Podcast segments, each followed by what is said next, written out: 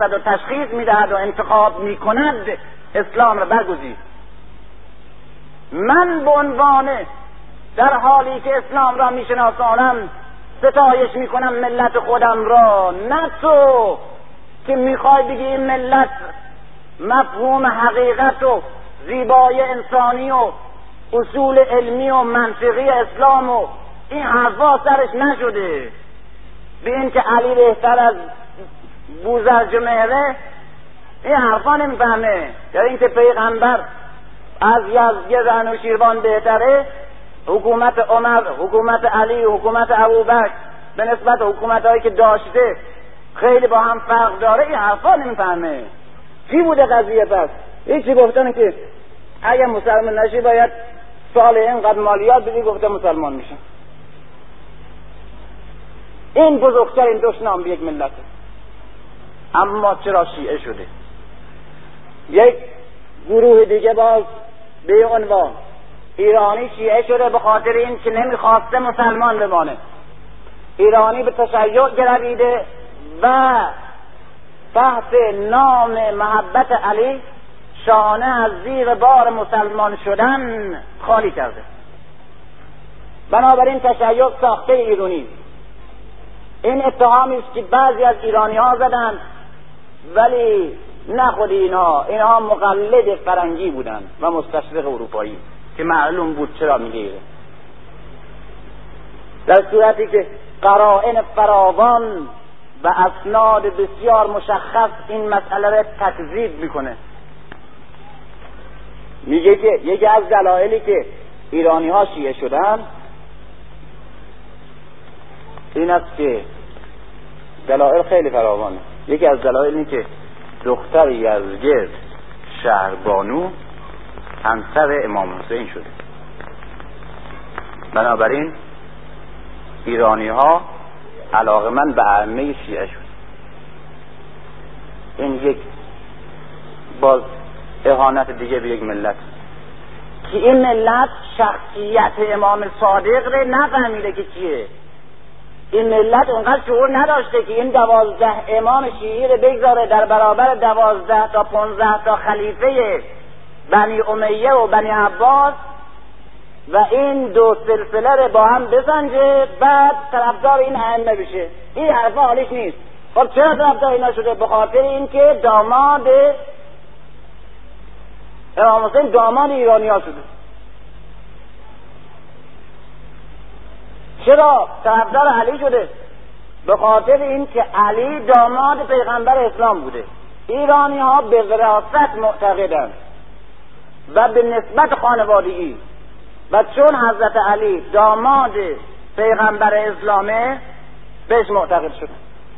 اگر اینجور باشه باید ایرانی ها دو برابر محبتی که به علی دارن به عثمان داشته باشن. برای که عثمان دو تا دختر داره از پیغمبر. و علی یک دختر گرفته. این چه جور اهانت دفاع کردن از ملتی؟ تاریخ نشان میده که برخلاف اونچه که به ما میگن هرگز ایرانی ها در اولین وهله شیعه نشدن. اما این هست یک چیزی که گول زدن مخلوط کردن در تاریخ اینه که ایرانی ها ایران همیشه پناهگاه نهزت های ضد بنی امیه بوده. راسته عراق و ایران. کسانی که می‌خواستن علیه بنی امیه قیام بکنن به طرف عراق و ایران میآمدن. امام حسین می‌بینیم به طرف کوفه داره میاد. مختار در عراق قیام می‌کنه. توابین در عراق قیام می‌کنن. اینها کسانی که علیه بنی امیه می‌خوان پایگاهی به تشکیل بیرن و با حکومت بنی امیه مبارزه کنن به طرف عراق ایران میان. نه به خاطر که عراقی ها و ایرانی ها طرفدار تشیع بودن طرفدار علی بودن همشون. به خاطر اینکه این قسمت از لحاظ جغرافیای سیاسی در دورترین نقطه نسبت به پایتخت اسلامی وقت که بغداده و در شا... که دمشقه و در شام هست قرار داره. نه تنها شیعیان به این طرف میان بلکه خوارج هم به این طرف میان. خوارج هم به ایران به پناهگاه خودشون قرار میدن. خوارج که بزرگترین دشمنان علی هستن. به نهروان میان در سیستان مرکزشون بوده. خوارج به خاطر دور بودن این مناطق از مرکزیت سیاسی و نظامی اسلامی که در دمشقه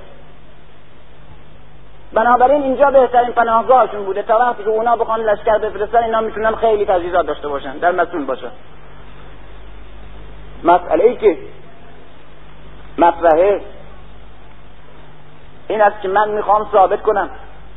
که ایران که به اسلام گرویده به, به, به تشیع گرویده درست به همون دلیل گرویده به تشیع که به اسلام گرویده. چرا؟ اسلام ایرانی چرا به, به اسلام گروید؟ تاریخ نفوذ مذاهب در ملت ها یک علم خاص تحقیق خاص و اصل خاصی داره. هر مذهبی هر مکتبی هر دینی دارای اصول چندگانه است این اصل و جان حرف من تمنا می‌کنم. گرچه ممکنه خسته شده باشین اما برای روشن شدن اون چی که از دیشب تحق کردم و مبهم نمانه فقط به این مطلب خواهش می‌کنم دقت فراوان مبذول بفرمایید. و نقصی که در بیان من هست با دقت بیشتر خودتون جبران بفرمایید.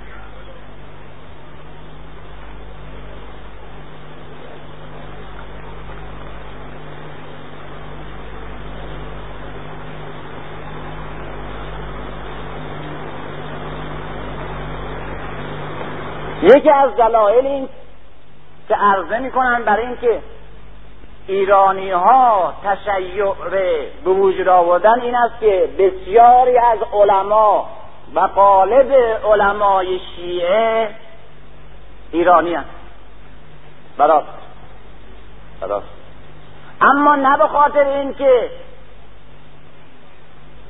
ایرانیند شیعه شدن به خاطر اینکه اغلب علمای اهل تسنن هم ایرانی و بعد همین تحقیقی که اشاره کردم نشان میده. این مسئله خیلی جالبتر. گوه اینه که ایرانی ها در دوره های اول به تسنن بیشتر کمک کردن تا به تشیع. یعنی تشیع اولیه بیشتر غیر ایرونیه تا تسنن اولیه. تمام کتب اربعه که مبنای مذهب تسنن ایرونیه. فقها و رهبران و بنیانگذاران مذاهب تسنن ایرانی است و تربیت شده ایرونی. اکثر فلاسفه علما نحویون صرفیون مورخین مفسرین متکلمین اهل تسن... تسنن ایرانی است. بنابراین اینکه بیشتر ایرانی ها را می‌بینیم که بیشتر شیعیان را از علما می‌بینیم که ایرانیان نه به خاطر اینکه ایرانیان شیعه شدن به خاطر اینکه اصولا در اسلام مبانی علمی و فرهنگی اسلام را ایرانی ها تعهد کرده بودند در تاریخ. نژادی بوده قبلا متمدن بوده فرهنگ داشته تربیت فرهنگی داشته وقت وارد اسلام شده اسلام را بهتر از نژادهای دیگه میفهمیده و فرهنگ اسلامی را بیشتر توانسته است گسترش بده و در تکوین تمدن اسلامی بیشتر تونسته سهم داشته باشه. تسنن تشیع مساویت براش. حتی بسیاری از فقهای ایرانی و فلاسفه ایرانی وقتی که به تسنن میگروند تحقیر می‌کنن ایرانی ره حتی مثل ابو حنیفه که خودش ایرانیه تحقیر می‌کنه. در المسالک و الممالک مقدسی میگه که ایرانیان در ایرانیان در مذهب در مذهب سنت متعصبند تمام خراسان پیرو امام امام حنفیه هستند ابو حنیفه است حنفی تمام خراسان و ماورا النصر پیرو امام ابو حنیفه است. مردم اصفهان معذرت می‌خوام از رفقای اصفهانی. مردم اصفهان نسبت به معاویه مبالغه دارند. و گروهی چندان به دو تعصب میورزند به معاویه. و گروهی او را پیغمبر می‌شناسند. کجا ایرانی از اما اول در برابر اسلام قرار گرفته اسلام نخواسته پذیر بپذیره بعد یک تشیع درست کرده. کجا هم چیزی هست؟ یک جا یک نمونه نیست. این ایران اسلامیه. این ایران اسلامیه.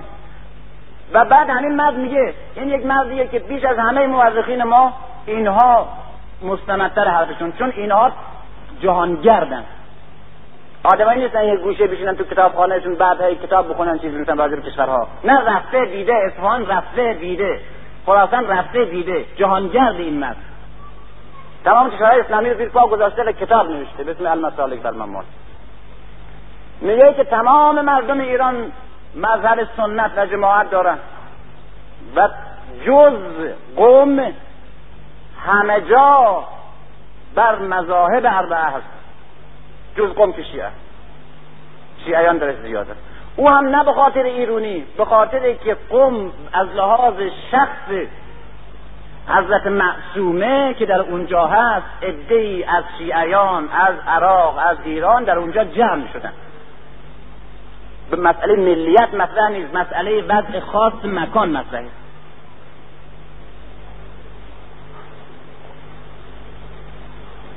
یک مسئله دیگه که من به ذهنم رسیده و این از, از نظر تاریخی بی نهایت قابل تحمله و به کلی مبتزل نشون میده و بی پایه می‌کنه چنین اتهامی که ایران از همه اول خداگاهانه از نظر احساس ملیت بیدار و زنده که داشته به تشیع ساخته در برابر تسنن در برابر اسلام این مسئله.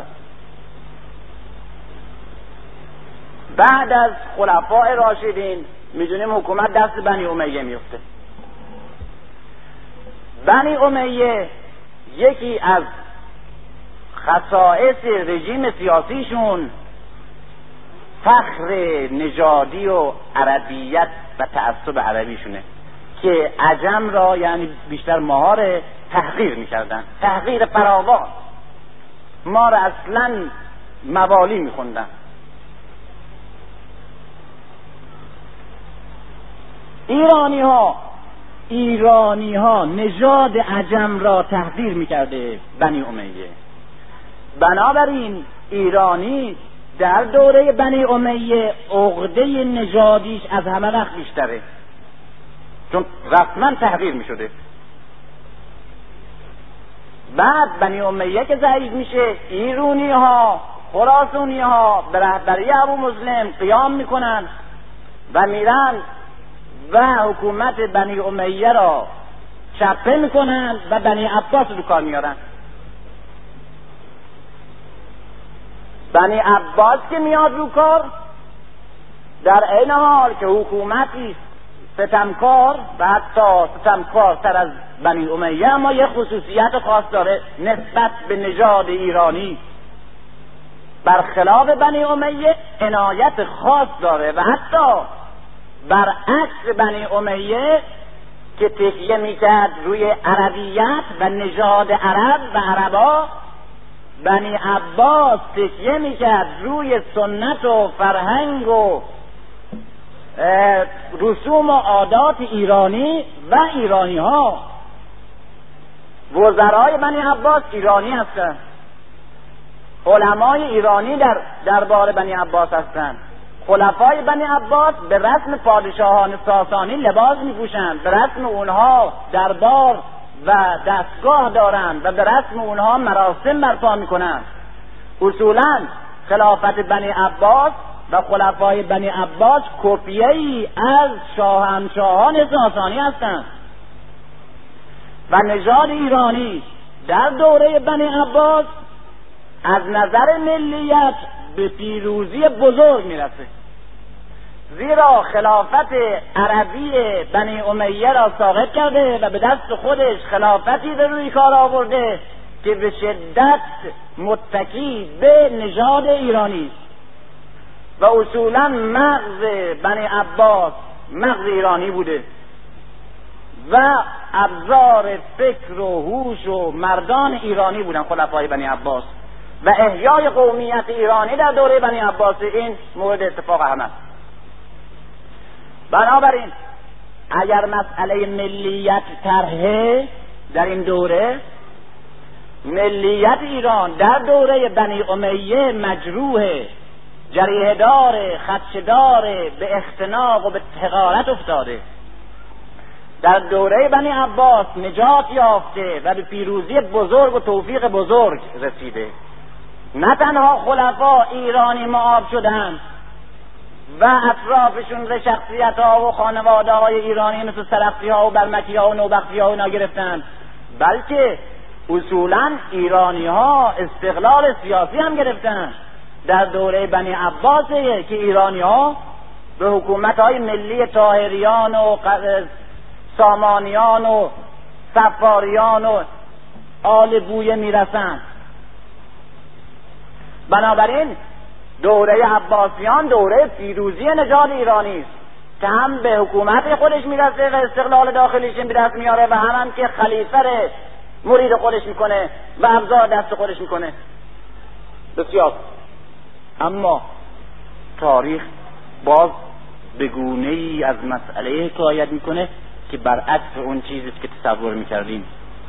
و اون اینه که ما در دوره در دوره بنی امیه ما قیامی به نام قیام ایرانیان علیه حکومت و خلافت بنی امیه نمی‌شناسیم. غیر از آخر دوره بنی امیه که نهزت بنی عباس شروع میشه و ایرانی ها به نهضت بنی عباس میگروند اما در طول حکومت بنی امیه ایرانی ها علیه خلافت بنی امیه به نام ایرانی ها تغیانی نمی کنند و نمی شناسیم برعکس تمام قیام های ایرانی ها از بابک از استابسیز از افشین از مازیار از مقنع. همه اینها در دوره بنی عباس. اگر ملیت بود باید برعکس بود. اگر ملیت بود که در اینجا کار می‌کرد و نه احساس اجتماعی نه فکر نه تشنگی عدالت نه نیاز به یک حقیقت. اگر فقط ملیت بود ایرانی در دوره بنی امیه باید علیه بنی امیه می جنگید و در دوره بنی عباس باید باش میساخت. در, در صورتی که در دوره ای که بنی امیه تحقیرش می‌کنه ساکته. ولی در دوره ای که بنی عباس تجلیلش می‌کنه تاقی و یاقی و آسی همه قیام های ایرانی و صد درصد ایرانی علیه خلافت در دوره بنی عباسه. همه بدون استثنا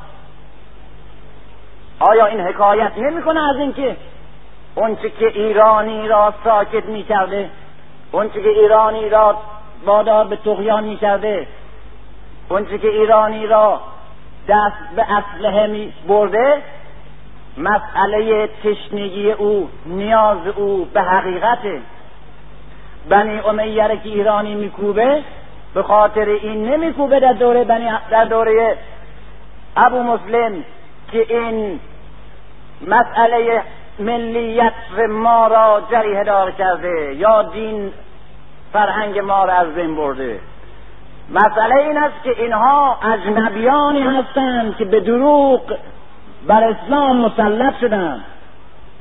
شعاری که ابو مسلم شعاری که سپاه خراسان طرح می‌کنه این شعار چیه؟ الرضا من آل رسوله. شعار ملی نیست شعار صد درصد اسلامیه. ابو مسلم چه راست باشه چه دروغ عقیده خودش فرق نمی‌کنه از آز تاریخ.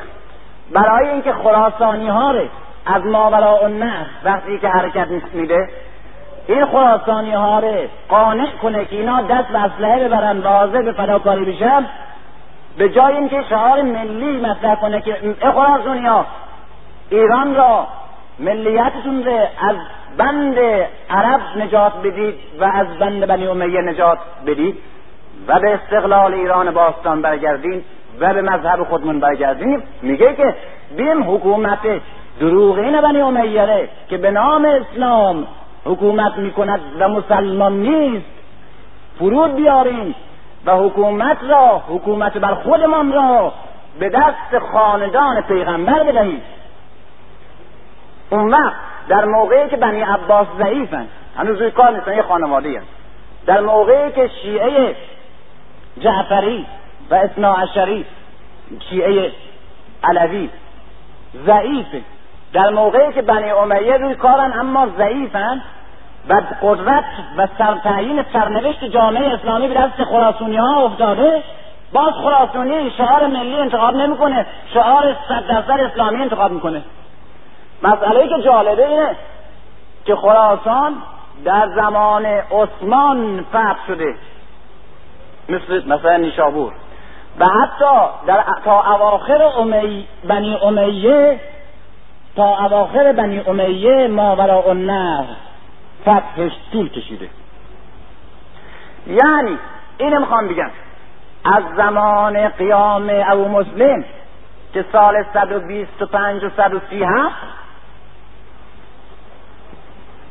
از اول ورود اسلام به خراسان تا قیام ابو مسلم بیش از چهل پنجاه شست سال فاصله نیست. همین ایرانی های خراسونی هنوز یاد دارن بعضی ها که عرب آمد و اونها رو یاد دارن بعضی ها که عرب آمد و اونها رو برای خراسان مسلط شد. این چه نیرویی هست که در یک نسل چنان در قلب اینها نفوذ می‌کنه که بعد از چل سال سی سال پنجاه سال قدرت عرب دیگه از بین میره. اون فاتح خودش شکست می‌خوره و نیرویی که اسلام رو برای اینا عرضه کرد خودش به محاق رفته و به ضعف افتاده و قدرت دست همین شکست خورده های خراسونیه ولی خراسانی ها به جای اینکه اون دینی که سی سال پیش چل سال پیش پنجاه سال پیش حتی بیادی خودمون آمد اون دینی که به قول اونها به شمشیر آمد و به زور جزیه تحمیل شد اون دین دیگه الان کسی که جزیه تحمیل می‌کرد و شمشیر داشت نیست خودش. شمشیر دست ماست. ولی باز هم همین خراسانی میگه که حکومت باید دست خاندان رسول باشه.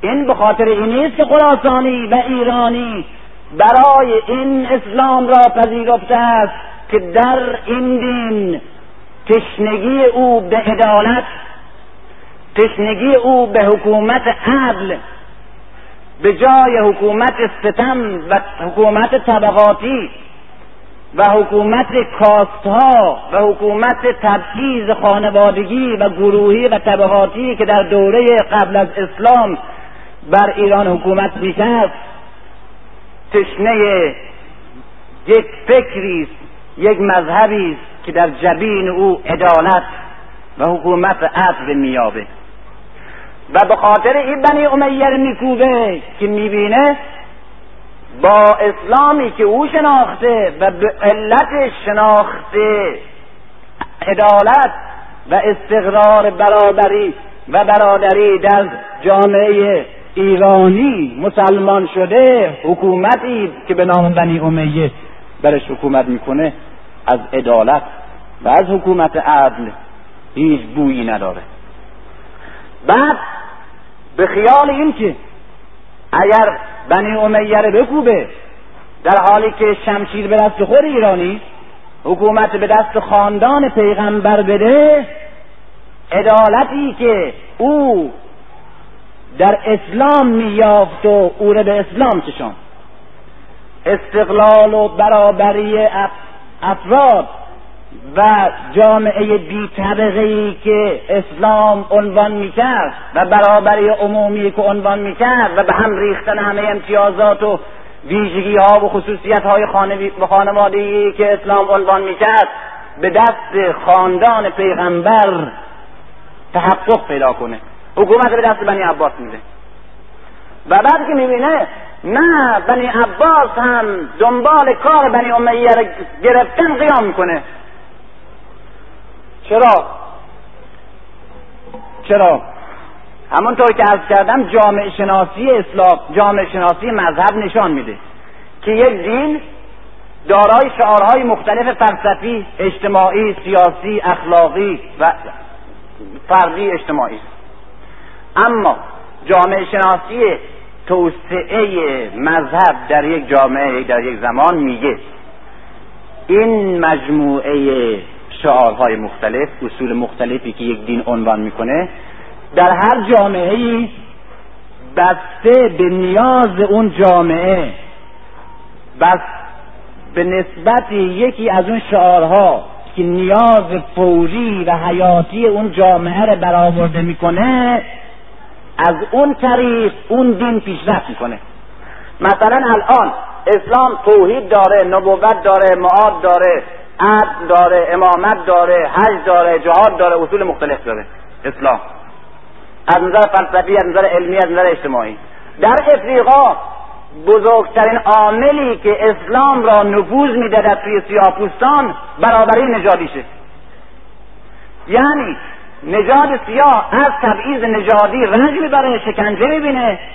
می‌بینه در اسلام برابری نژادی مطرحه. بنابراین به اسلام گرایش پیدا می‌کنه. شعار برابری نژادی اسلام اولین شعاری است که سیاپوست را به خود میکشاند. ایرانی در دوره ساسانیان از تبعیض طبقاتی رنج می‌بره. از ستم رنج می‌بره. از محدودیت و محرومیت طبقاتی رنج می‌بره. در شعارهای مختلف اسلام بیش از همه عدالت اجتماعی و بیش از همه حکومت عدل حکومت عدل و برابری عمومی که نیاز ایران دوره ساسانی است او را به اسلام میکشانه. بنا بعد بعد این شعار که ایرانی رو به خودش میکشانه و مسلمانش می‌کنه بعد دیگه توحید را میپذیره دیگه معاد را میپذیره دیگه همه اصول دیگه اسلام را میپذیره. یعنی یک جامعه یک ملت از یک مکتب که اصول مختلفی داره اول اون شعارش میپذیره که مورد نیاز فوری و حیاتی خودشه. شناختن ایرانی در دوره ساسانی همین کفگر زاده این سمبل توده ایرانی است. این چه عقده داره؟ عقده محرومیت طبقاتی داره. عقده ای داره که چون بچه کفاشه باباش کفاشه ای باید برای ابد در این کاست در این طبقه باید بمانه. حق نداره به طبقه بالاتر بره برای نابغه باشه. این عقده ای نیست این عقده چه؟ که گزارش میدن به انوشیروان که یکی از مردم بو کشیدن از پشت دیوار خانه. دیدن بوی غذای ممنوع میاد. یعنی که بوی غذای ممنوع میاد؟ یعنی این که بعضی از غذاها بوده که مخصوص دربار ساسانی بوده. دیگران حتی شخصیت های بزرگ حق نداشتند از او غذا تو خانهشون درست کن بخورن. بعد تصادفا یک آدم بیتربیتی توی خانهش گفته که من از امو غذا می‌خوام. بعد گوش بلند شده آمده تو گوشه بو کشیدن گزارش دادن که این غذای ممنوعه تو خانهش به خودش ساخته. و بعد به شدت تنبیه میشه. خانواده قارن خانواده است که در طول نسلهای پی در پی این خانواده باید فرمانده و حاکم و بزرگترین مناسب نظامی و سیاسی داشته باشه. خانواده قارن یعنی بچه های همین آقای قارن هم فقط باید نسل به نسل در این دوره تاریخ اسلام فرماندهان از اینا باشن حکام از اینا باشن. موبدان همینجور. اسواران همینجور شوالیه ها اینا طبقاتی هم که خانوادگی پشت در پشت در یک منصب خاص است.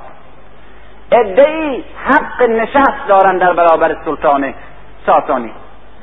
ادعی حق نشستن ندارن باید بیستن ادعی اهل شمشیر ادعی اهل قلمه اینا همینجور ارسی اگر از میان توده از میان مردم شمشیر زن بزرگ و قهاری بلند شد چون از میان مردم هرگز نمی‌تونه جای یک قارنی رو بگیره. حق نداره. شما خیال می‌کنید در دوره اواخر ساسانیان چرا ایران شکست می‌خوره از لشکر اسلام؟ چرا؟ آیا مرد نداره؟ چرا؟ داره. چجور یک ملت بزرگ یک مرد نداره برای رهبری؟ میان می‌خوان یک مردی رو انتخاب کنن به عنوان رهبری در موقعی که خطر نابودی اسلام ایران اصلا مطرحه باید از تخمه خاص ساسانی باشه. نیست. میرن یک نفر میارن این فقط هم تخمه ساسانی داره و دیگه نمی‌تونه اراده کنه من. بعد از دو ماه میفته مرموز میمیره. بعد یک دیگر میارن بعد از یک روز به شومی بزاد و به شومی بزیست. بزیست به شومی. و به شومی بزیست بعد باز این میره بعد یکی دیگه میاد شش ماه حکومت. یکی دیگه میاد یک هفته حکومت. بعد کسی گیر نمیارن. در این موقعی که ایران تهدید میشه به وسیله عربا. کسی دیگه گیر میارن میرن به خوزستان خبر میدن. در خوزستان یک خانمی به نام آذرمیدو میگن اون از این خانواده قارن ساسانی او رو برمیدارن میارن میگذارنش. او هم بعد از چند روز از بین میره. چرا در این برا در موقعی که ایران یک رهبری مردان بزرگ نیازمند بوده محروم بوده از این مردان بزرگ؟ به خاطر اینکه آقای رستم رستم فرخزاد یا یک افسر دیگه یا یک سرباز دیگه ایرونی به هر چی هم لیاقت به خرج بده حق ندارد به یک مقام خاص برسه. حق نداره. یک سرباز اگر از رستم بهتر به جنگه حق نداره از از مقام سربازی بالاتر بره بشه فرمانده سپاه ایران مثلا در برابر عرب. حق نداره. در برابر اون. اون وضع می‌بینه. نماینده ایران میره. نماینده عرب میاد به خیمه رستم. رستم طبق همون عادات خاص قومیش میاد شمشیر خودش به جلو عرضه می‌کنه و دم و دستگاه و چوکوه و جلال و بیا و برو و همسا اینا به رخ نماینده عرب که مسلمانه می‌خواد بکشه. بعد می‌بینه این اصلا این عرب حواسش پرته شکوه و جلال اینا حالیش نمیشنسه که. هی این شمشیر جلو چشمش میاره که نگاه کن چه دسته جواهر نشانی داره. نگاه کن چقدر کار کردن نگاه چه جواهر روی نشوندن چقدر کار هنری کردن. ببین چه غلافی داره این غلاف میلیون ها تومن ارزش داره. هی به رخ اون می‌خواد بشه او هم حواظ جای دیگه است. یا دستی حواظ جای دیگه میده که یعنی من نمی‌فهمم تو داری چیکار می‌کنی. بالاخره ته می‌کنه. میگه این شمشیر توست؟ میگه بله. شمشیرش تو یک کهنه پیچیده بوده بسته به کمر. میگه این شمشیر توست؟ میگه بله. میگه همین قلافشه؟ میگه بله. میگه نگاه کن این شمشیر دیدی نگاه می‌کنه بله. بعد میگه که اون چی جور قلافیه که تو برای شمشیر داری؟ تو یک افسری هستی. اون چی جور قلاف شمشیری؟ میگه شمشیر را در قلاف نمی‌شناسند. در میدان جنگ می‌شناسند. پا میشه میاد بیرون. بعد رستم آدم فهمیده بعد خودش میلرزه که این منطق بر ما حکومت می‌کنه. این رستم که او همه ناله می‌کنه که من ستاره رو می‌گیرم استرلاب می‌گیرم چرخ برخلاف ما میچرخه به خاطر چیه؟ به خاطر اینه که می‌بینه اون حرف داره. می‌بینه اونا که همه با هم برابر همه با هم برادر روی یک تفکر روی یک ایمان دارن میجنگن اصلا بالا پایین اینا معلوم نیست. این بر همه درجه است و نشانه و تظاهر و تج... فردوسی داره حمله می‌کنه به سپاه اسلام. میگه برهنه سپاه بود برهنه سپاه. حمله می‌کنه. در صورتی که چون برهنه سپاه بود برهنه سپاه بود به همین پوشیده سپاه بود پوشیده سپاه ها پیروز شد. چون برهنه بود پیروز شد. در جنگ اصفهان تبری هم می‌کنه خیلی خوشمزه میگه سه هزار نفر عرب آمده بودن به فرماندهی یک نفر عربی. فرمانده بود. آمدن پادگان جی در اصفهان بزرگترین پادگان نظامی بعد از همدان بوده. بزرگترین پادگان نظامی که باید ایران حفظ می‌کرده قلب ایران باید اصفهان حفظ کرد عربا آمدن کنار اصفهان. پادگان جی و فرمانده پادگان خود تبری خیال می‌کنه که پادگان اسم همون فرمانده در صورتی که پادگان دیگه اون محله. این میاد بیرون. از تمام دم و سم و یال و گوش این اسبش جواهر میریزه. آفتاب وقتی که میتابه به این سپاه پادگان جی من بعد می‌زنه این اسلحه ها این اسلحه و جواهر و این نشون و اما از این طرف هیچ یک پیرهن لختی و چند یک شمشیر لخت. سوار اسبای هم برهنه یا جلی. یا شطوره یا پیاده. اما چجور می جنگی میاد دو فرمانده میگه که فرمانده عرب میگه که ما چرا ما خودمون بکشتن بدیم؟ این بیچاره هاش بکشتن بدیم. خودمان دو نفری میجنگیم هر کدوم شکست خوردیم بعد پیمان شکست امضا می‌کنیم دیگه. دیگه راحت دیگه. پادگان اصفهان رئیس پادگان اصفهان خجالت می‌کشه چنین چیزی رو بگه. بگه نخیر ما این کار نمی‌کنیم. میگه خیلی خوب. میگه خب اول من می‌زنم یا تو؟ میگه که جنگ مبارز تن به تن اون کش از لحاظ نسب شریفتره او باید اول بزنه. به حال مکالمه می‌کنن و میگن که نه اول من می‌زنم. چون شریفتر از لحاظ نسب ثابت می‌کنه رئیس پادگان اصفهان که من از لحاظ نسب شریفترم از تو. به میگه تو چیکاره میگه ما اشکاره اما او میشماره تا زمان قابیل ابن آدم که همه از خانواده قارن بوده میگه خیلی خوب پس تو بزن اول. خنجر اون نیزر محکم می‌زنه و این فرمانده یک چرخ می‌خوره می‌خوره به زین است زین است کج میشه فرمانده اسلام میفته. میفته و مثل یه فرزی یه گنجش میپره میفته باز رو اسبش میگه حالا نوبت منه. میگن پس نه دیگه بریم در همین جای با هم بشینیم مذاکره کنیم. تو تبریه میرن مذاکره می‌کنن. نتیجه مذاکره چیه؟ ننگین ترین قراردادی که در تاریخ نظامی بین دو گروه بسته شده. هر وقت عربه تحمیل می‌کنه به همین آقا تحمیل می‌کنه.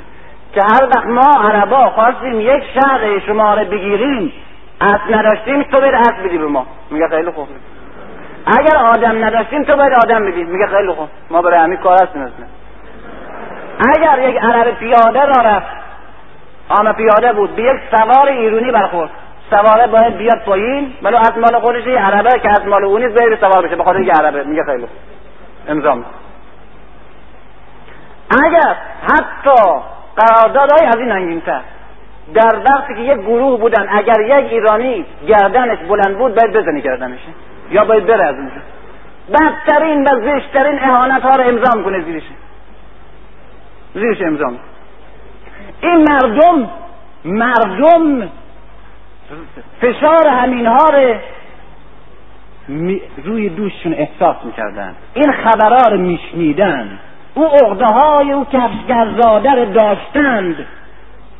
و بعد تشنه عدالت برابری و تشنه حکومت عدل بودن مسلمان شدن بنی امیه دروغ گفت و عربیت به نام اسلام تحمیل کرد ایرانی نپذیرفت بنی عباس بنی عباس حکومت های اشرافی رو زنده کرد به نام اسلام ایرانی فهمیدی او نیست. فهمیدی او نیست. ایرانیش مسلمان موند. کدوم مسلمان؟ همون اسلام را به همون معنایی که اول فهمیده بود و همون جاذبه ای که در اسلام دیده بود و او را به اسلام کشنده بود و اون هیچ نبود در اولین محله جز تأمین عدالت و برابری و حکومت حق و عدل. برای این رفت به طرف اسلام. مذهب خودش ول کرد ملیت خودش ول کرد و سنت خودش ول کرد. خلفای بنی امیه و بنی عباس دروغ گفتن به مردم و حکومت شخصی و فردی و نژادیشون تحمیل کردن. اینا نپذیرفتن. ایرانی شیعه نشد. ایرانی الان هم شیعه نشده. ایرانی مسلمان موند. یعنی چه؟ یعنی او در اسلام عدالت میجست و حکومت حق میجست. و برای همین هم رفت اسلام. و در خلافت نیافت ندید. و برای حق و برای تأمین عدالت یعنی اسلامی که او می‌فهمند و او می‌خواست. جنگید شکنجه دادید و مبارزه کرد. و مسلمان موند. این اسلام ره به طور طبیعی در چهره علی یافت. در چهره خاندان علی دید. اسلام را نه اسلام او بود و بعد به یک تشیعی رسید یا به یک تشیعی ساخت. اصلا همو اسلام اولیه‌ای که ایرانی به مردم ایران به طرفش رفتن تشیع بود بدون نام تشیع. یعنی ازش استقرار حکومت حق و استقرار عدالت چشم داشت.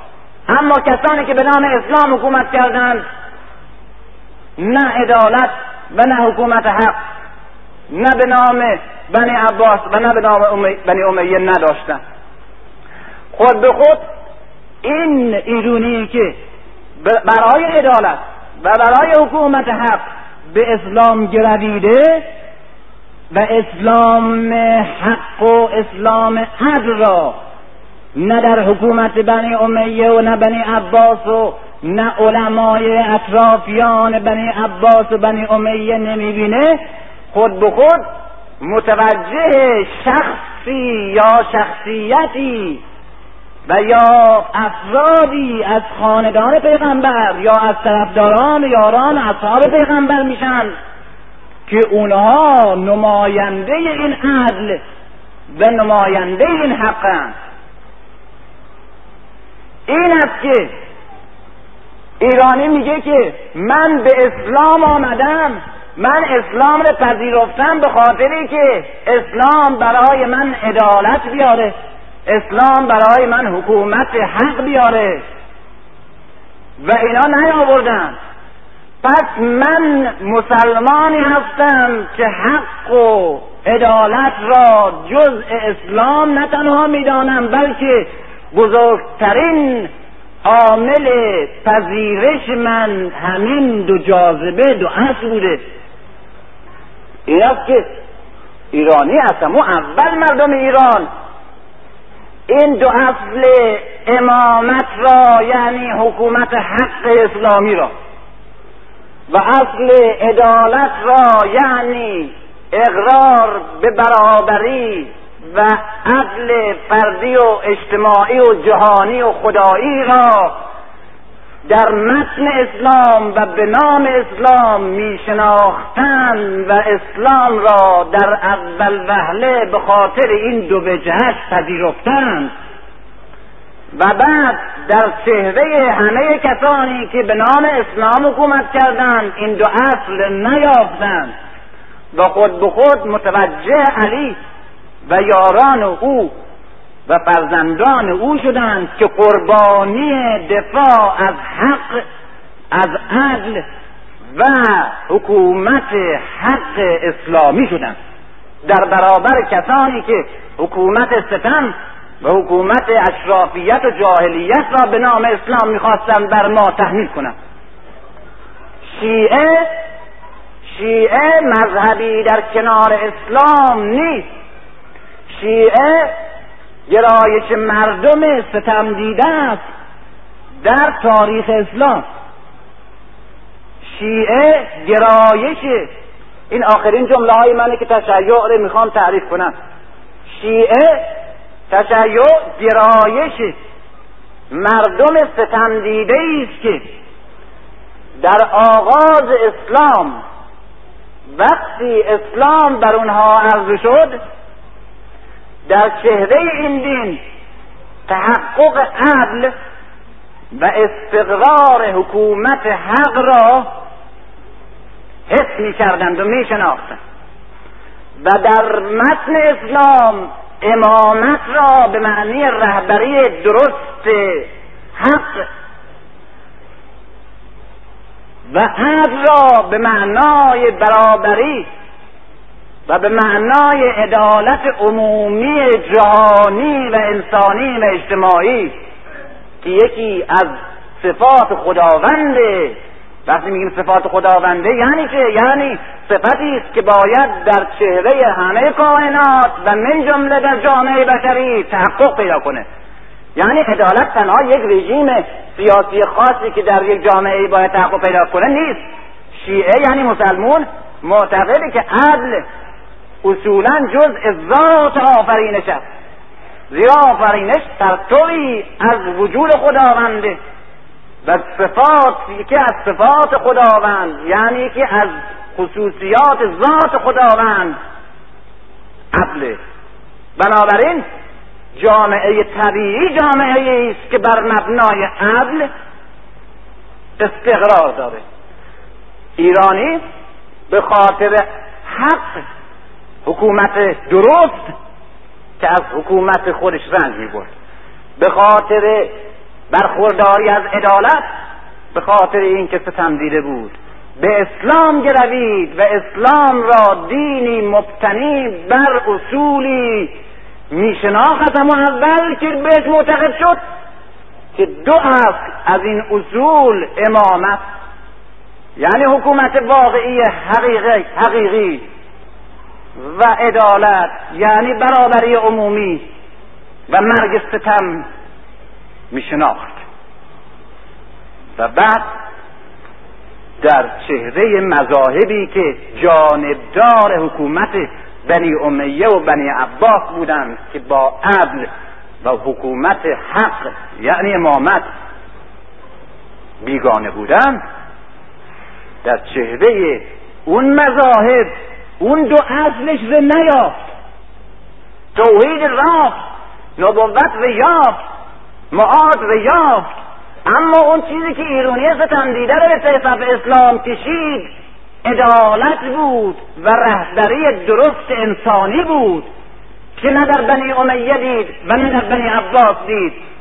خود به خود اسلامی را که دارای این دو پایه هست در سیمای علی دید و در چهره یاران و فرزندان علی دید و اینها در برابر خلفای معاصرشون که بنی امیه و بنی عباس باشند سنجید و ندید که اینها ائمه شیعه هستند.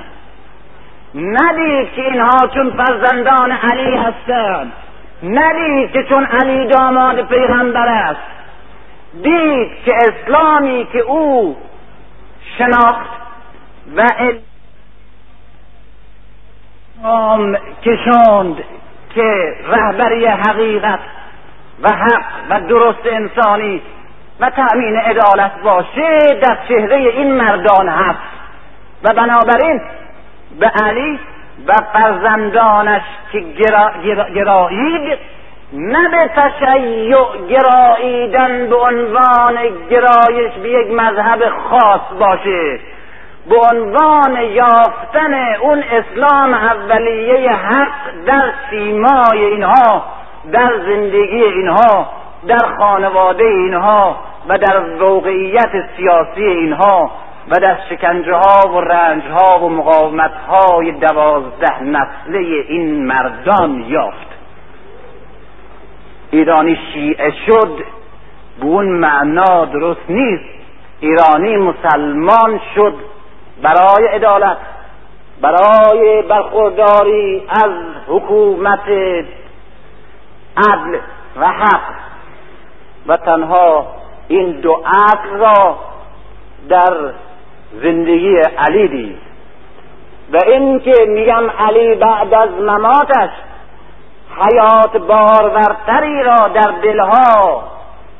ادامه داد به این معناست که جامعه ایرانی و همه مسلمانان عدالتخواه همه کسانی که به خاطر حکومت حق و به خاطر تأمین عدل به اسلام گرایش پیدا کردند در نخستین قدم این دو اصل را که در اسلام می جستند و می دیدند و معترف بودند از نظر تحقق خارجیش در سیستم حکومت علی و در زندگی فرزندان علی دیدند.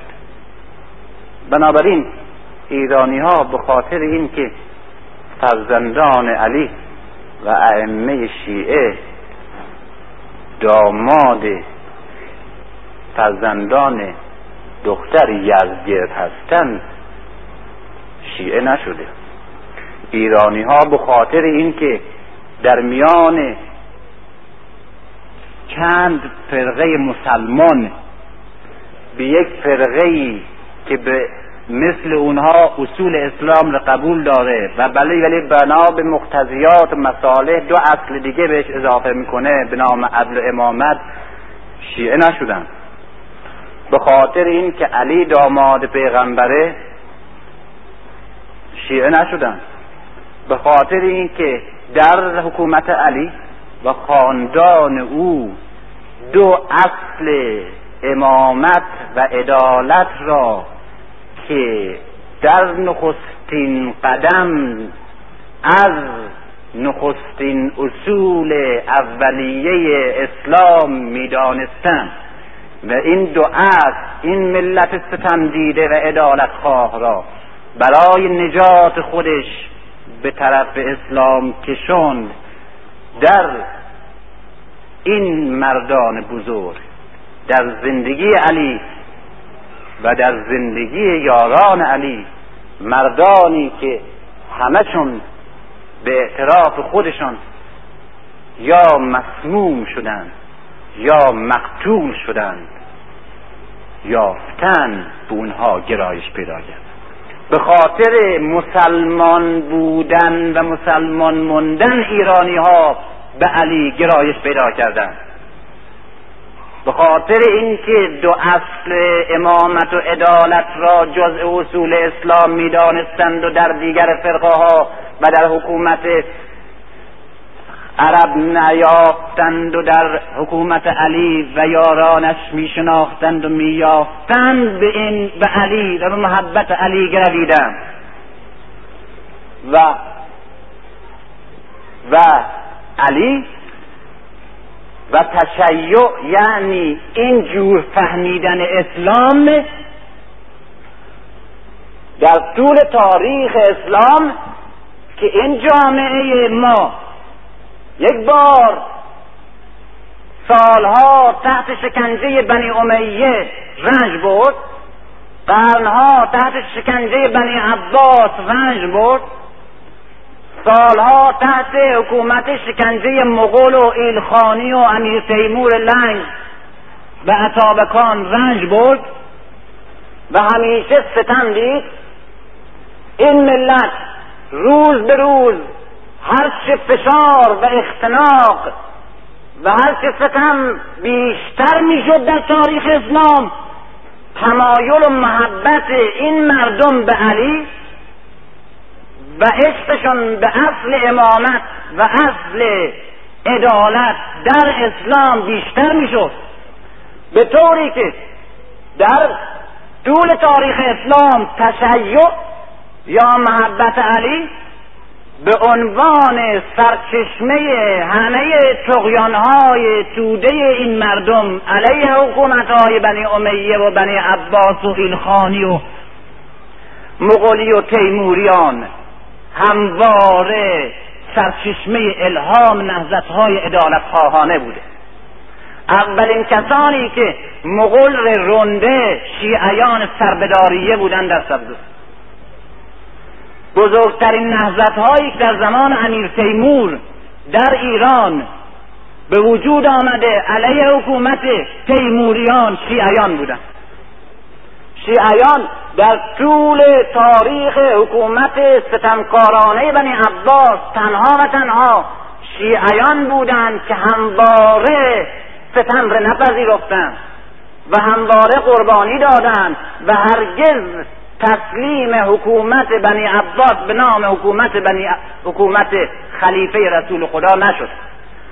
شیعه بود که در طول تاریخ اسلام خاندان بنی عباس و بنی امیه و اعوان و امثالشون به که می‌خواستن به نام خلیفه رسول خدا بر مردم حکومت کنند رسوا کرد به طوری که نام اینها به طور معمول زلمه شد.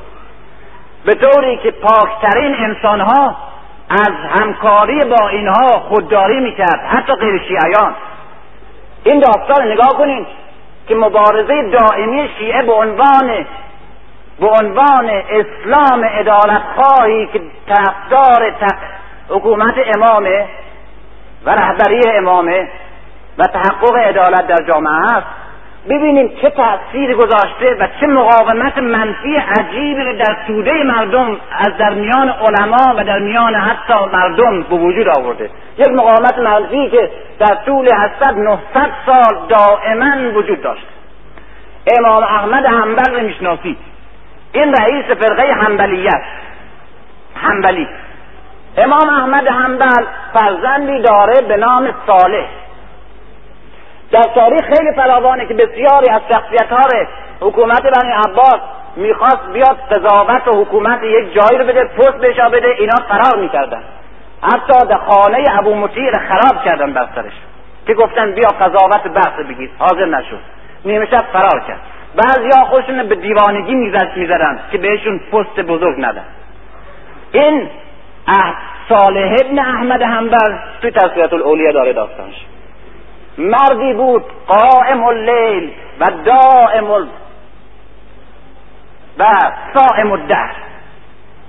شبا تا صبح بیدار بود در عبادت هر روزم روزه داشت همیشه روزه داشت پارسا مردی به نام بود. همین صالح پسر امام احمد حنبلی. یک سال قضا اصفهان کرد. یک سال قضاء اصفهان کرده بود. یک سال فقط پست قضاوت اصفهان به قبول کرده بود. در این یک سال در فرمان داد تا بر خانه در ننهند. تو خانه که شب میخوابه در نداشته باشه. تا مگر نیم شبی کسی را مهمی پیش آید و در بسته بیند. مردم گاهی نصف شب کار بهش داشته باشن به قاضی محل. نیان در بسته باشه رو رواسی یا ناراحتی یا در اصلا باز تو اتاق در, بس در باز میخوابیده. برای این قضاوتش هم اینجور یک سال سالای پیش این قاضی بوده بعدم دیگه ول کرده. امام احمد حنبل را در خانه نان میپختن. نان آوردن. احمد حنبل گفت که این نان را چی بوده؟ گفتن خمیر مایه از خانه صالح آورده. ایم از خانه پسرت گفت نه مگر او یک سال قضا اصفهان کرده بود. میگه چرا؟ میگه این نان را بنهید. هیچ کدام مخورید این نان را بدهید بنهید. تا مگر سائلی بیاید. گدایی. به او بگویید که خمیر مایه این نان را خمیر مایه از خانه صالح ابن احمد آورده است که یک سال قضاء اصفهان کرده بود. چهل روز این نان در خانه احمد بماند و یک سائل به جستجویش گذر نکرد. گدای گرسنه نیامد. نان خانه امام احمد حنبل بخوره به خاطر اینکه خمیرمایش از